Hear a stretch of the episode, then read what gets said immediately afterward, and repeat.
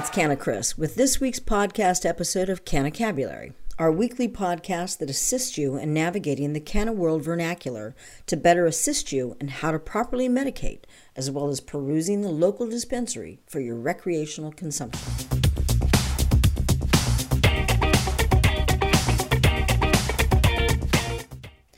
Start with the basics this week as we tackle the very basics of the chemistry, physiology, and biology of what makes cannabis, well, good for humans.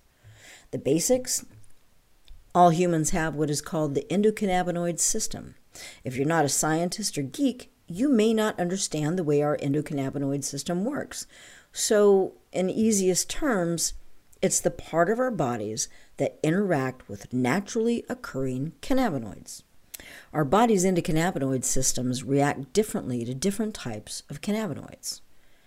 So, what are cannabinoids? They are simply chemical compounds found in a variety of places that you did not even know you were getting them from, such as plants, including fruits and vegetables, along with spices and herbs. They all are chocked full of them and they interact with our body's endocannabinoid system. Cannabinoids, outside of their nutritional and physiological benefits, affect our emotions and feelings.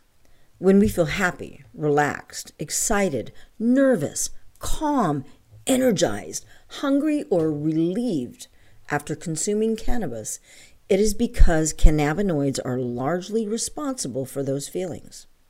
More than 100 cannabinoids have been discovered in cannabis, but there are only a handful that we understand.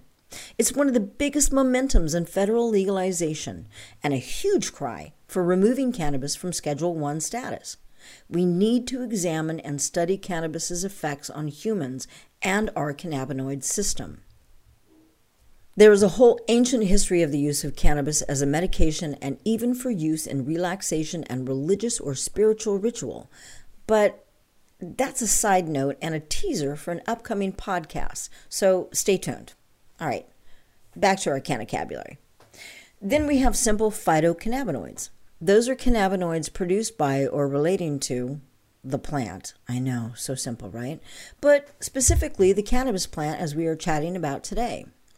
The word is simply specific to cannabinoids coming from a plant. It's super easy and really won't come into a need to know status in a dispensary. It's just our science lingo talking today. You really don't need to know what phytocannabinoids are.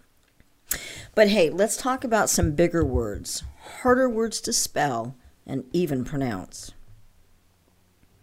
Let's start with tetrahydrocannabinol. I'm going to say it again tetrahydrocannabinol. If you can't say it, you can say THC. That's okay too. It's the psychoactive component to cannabis sativa and is the most common of all cannabinoids in the cannabis world. More common and federally legal, almost all of us have heard of cannabidiol or CBD. CBD is the second most common cannabinoid produced from cannabis. It does not elicit psychotropic effects and is used mostly as a medicinal component. With the legalization of cannabis hemp federally, it has opened new doors and ways of looking at the health benefits that the plant provides. And honestly, it has allowed us to have this conversation that we're having right now. The conversation to consider that if CBD is so beneficial, then maybe we need to look closer at cannabis sativa as well. I don't know. Another great reason to consider federal legalization? Hey. That's it for the week of February 8th. Tune in next week for more cannabulary and a special Threes Company broadcast on the history of cannabis. Ludacris will be off on assignment talking to Portland, Oregon dispensaries. Look for his report in two weeks. Until then, you have to listen to my sexalicious voice. This is Canna Chris saying stay chronic and mask up.